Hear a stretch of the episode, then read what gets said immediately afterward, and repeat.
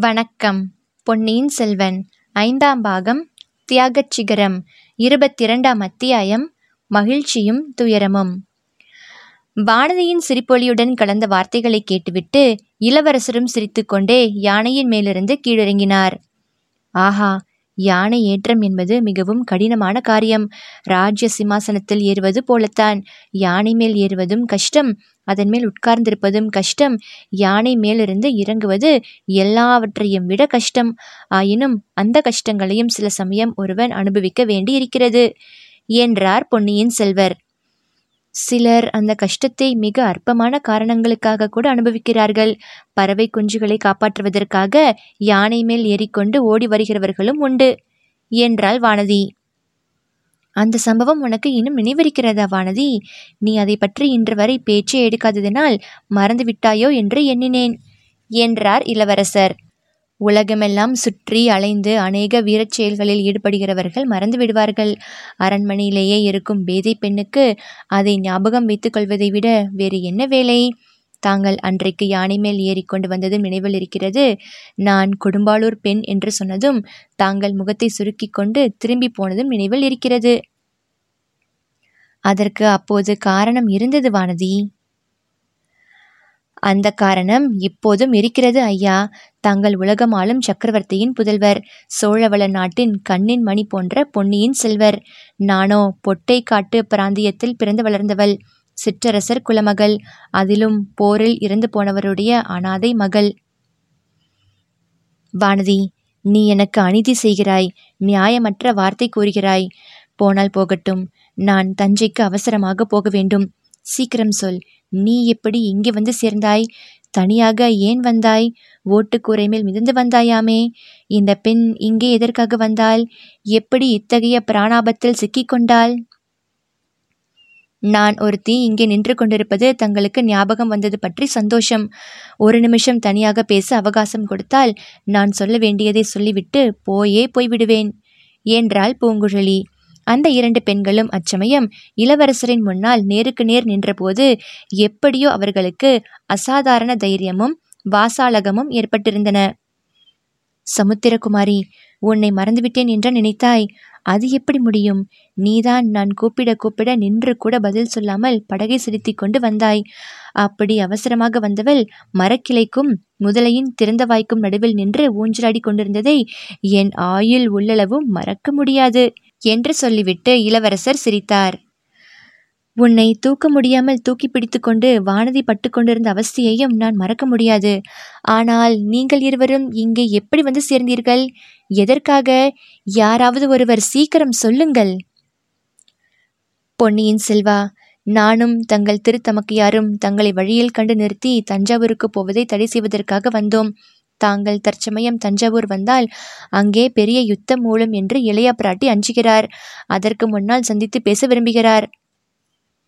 இளைய பிராட்டி இப்போது எங்கே? குடந்தையில் இருக்கிறார். நீ மட்டும் எப்படி இங்கே வந்தாய்? வழியில் குடந்தை சோதிடர் வீட்டில் நானும் இளைய பிராட்டியும் சிறிது நேரம் தங்கினோம். அந்த சமயத்தில் காவேரி கரையை உடைத்து கொண்டு வந்து சோதிடர் வீட்டையே அடித்து கொண்டு வந்துவிட்டது. இளவரசே காவேரி தாய் தங்களை குழந்தை பிராயத்தில் காப்பாற்றியதாக சொல்கிறார்கள். தங்களுக்கு இந்த பொன்னி நதியின் பேரில் எவ்வளவோ ஆசை உண்டு என்பதையும் அறிவேன். ஆனால் இன்று இந்த நதியினால் நாடு நகரங்களும் மக்கள் மிருகங்களும் பட்ட கஷ்டத்தை நினைப்பதற்கே பயங்கரமா இருக்கிறது. காவேரி தாய் மிக கொடுமையானவள் என்று சொல்ல தோன்றுகிறது. வானதி காவேரி அன்னையின் பேரில் அப்படி பழி சொல்லாதே.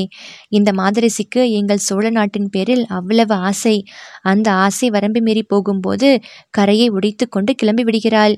இதை அறியாதவர்கள் அன்னையின் பேரில் வீண் பழி சொல்கிறார்கள் ஏன்? கரையை மீறிக்கொண்டு வருவதற்காக சமுத்திரராஜன் பேரில் கூட சிலர் குறை சொல்கிறார்கள். ஆனால் பூங்குழலி அப்படி கடலரசன் பேரில் குறை சொல்ல மாட்டாள் என்றார் இளவரசர். மன்னியுங்கள் நானும் இனி காவேரி அன்னையின் பேரில் குற்றம் சொல்லவில்லை.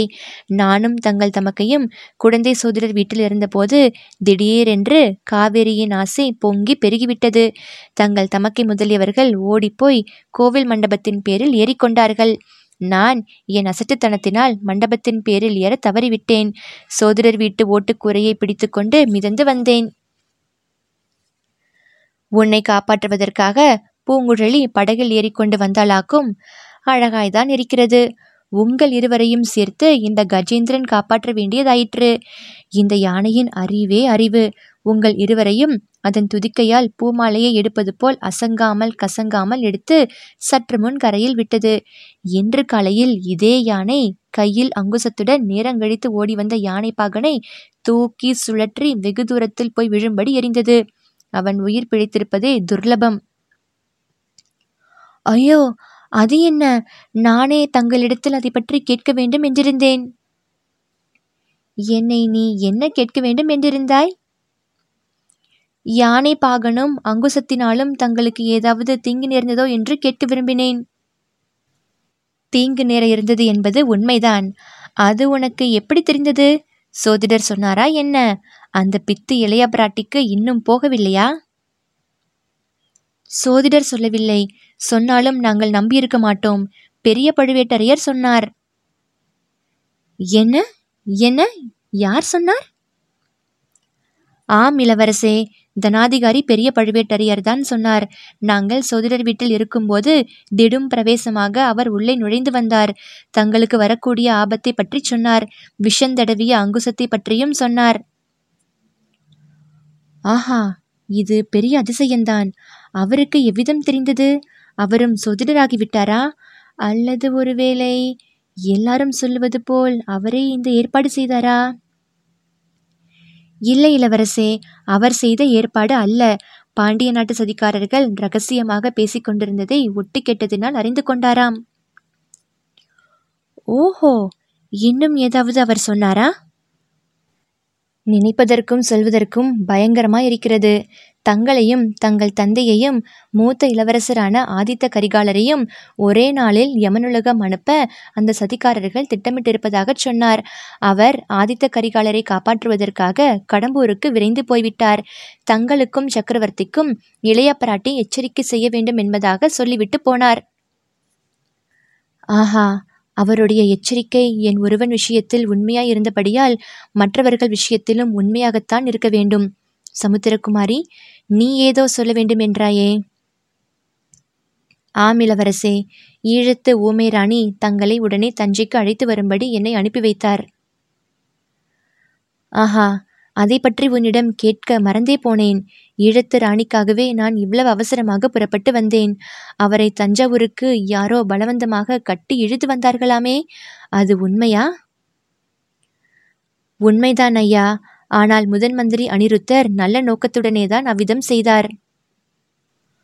ஓஹோ அனிருத்தர் வேலையா? என் தந்தையிடம் சிற்பிப்பதற்காக அழைத்து செஞ்சிருக்க வேண்டும். பூங்குழலி முதன் மந்திரியின் நோக்கம் வெற்றி பெற்றதா? அவர்கள் சக்கரவர்த்தியும் ஈழத்து ராணியும் சந்தித்தார்களா? ஆம் சந்தித்தார்கள். என் வாழ்க்கை மனோரதம் நிறைவேறிவிட்டது. இதை காட்டிலும் சந்தோஷமான செய்தி எனக்கு வேறு ஏதும் இல்லை. என் பெரியண்ணை அருகில் இருக்கும் வரையில் என் தந்தையின் உயிருக்கு அபாயமும் இல்லை. அந்த மாதரசிக்கு அபூர்வமான வருங்கால திருஷ்டி உண்டு என்பது உனக்கே தெரியுமே பூங்குழலி. ஆம் எனக்கு அது தெரியும். ஈழத்து ராணி இருக்கும் வரையில் சக்கரவர்த்திக்கு அபாயம் இல்லை. ஆனால் ஆனால் என்ன? ஏன் தயங்கி நிற்கிறாய் சமுத்திரகுமாரி? சொல்ல தயக்கமாகவே இருக்கிறது. நான் எழவில்லை. ஈழத்து ராணி தம்முடைய இறுதி காலம் நெருங்கிவிட்டதாக எண்ணுகிறார். கடைசியாக கண் மூடுவதற்கு முன்னால் தங்களை ஒரு முறை பார்க்க விரும்புகிறார். என்றாள். தெய்வமே இது என்ன சொல்லுகிறாய்? சந்தோஷமான செய்தியை சொல்லிவிட்டு உடனே இந்த பேரிடி போன்ற செய்தியையும் சொல்லுகிறாயே. இனி நான் ஒரு கணமும் தாமதிப்பதற்கில்லை. வானதி இளைய பிராட்டியிடம் மன்னிப்பு கேட்டுக்கொண்டதாகச் சொல்லு என்றார் இளவரசர் அருள்மொழிவர்மர்.